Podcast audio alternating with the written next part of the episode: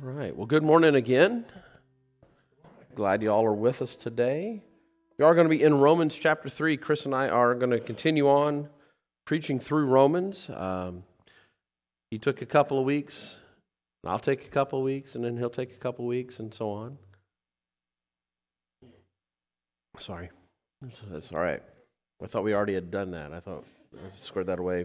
It's a rock, paper, scissors thing. That's how, that's how you eld. That's what I remember a friend of mine posting on Twitter something about the elders in her church, and they were at some place for lunch after church, and she goes, "Look, look, it's one of the elders." And she goes, "Okay, what do the elders do at church, sweetie?" Well, they eld.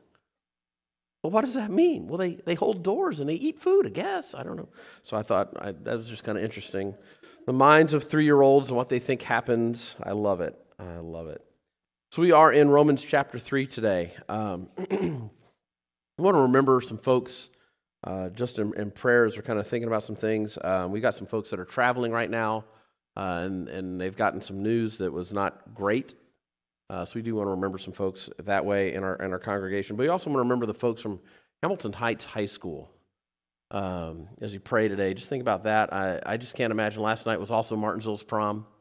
Um, and I cannot imagine showing up to prom and being told we're not having it these two classmates of yours have passed away in an automobile accident um, because of that. So uh, be praying for the folks at Hamilton Heights High School for sure uh, as we go into a time of prayer. So let's go ahead and go to Him in prayer. Father in heaven, I thank you so much for the day you've given us. I thank you for this beautiful sunshine and just um, the glory we can see in your creation.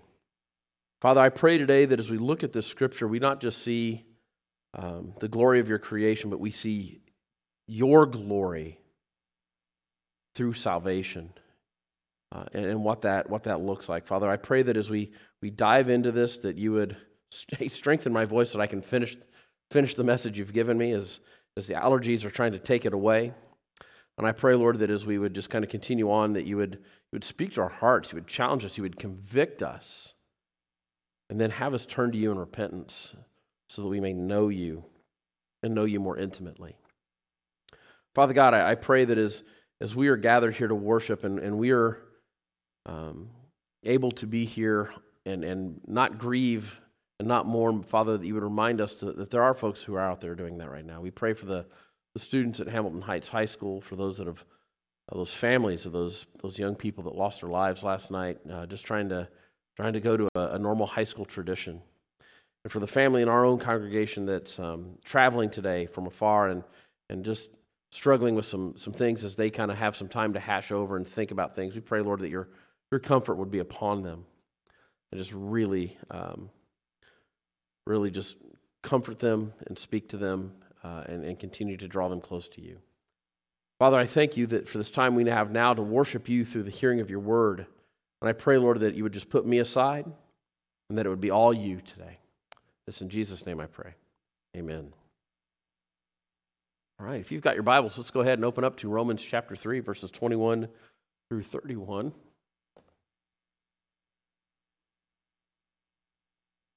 And make sure I turn off the mic before I have to cough or clear my throat.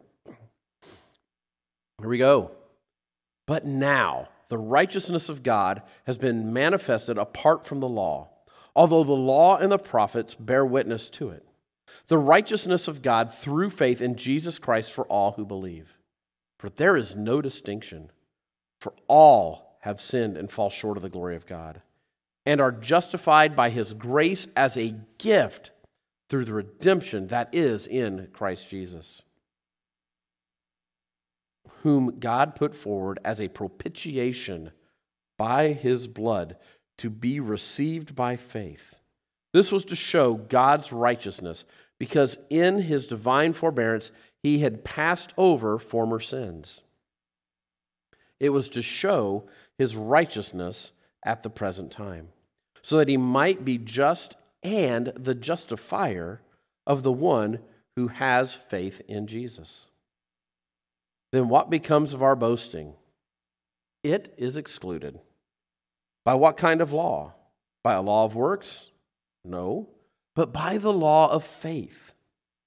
For we hold that one is justified by faith apart from works of the law. Or is God the God of Jews only? He is not is he not the God of Gentiles also? Yes, of Gentiles also. Since God is one, who will justify the circumcised by faith and the uncircumcised by faith? Do we then overthrow the law by this faith? By no means. On the contrary, we uphold the law. Oh my goodness, if y'all couldn't have seen what I saw. We had a discussion today, and, and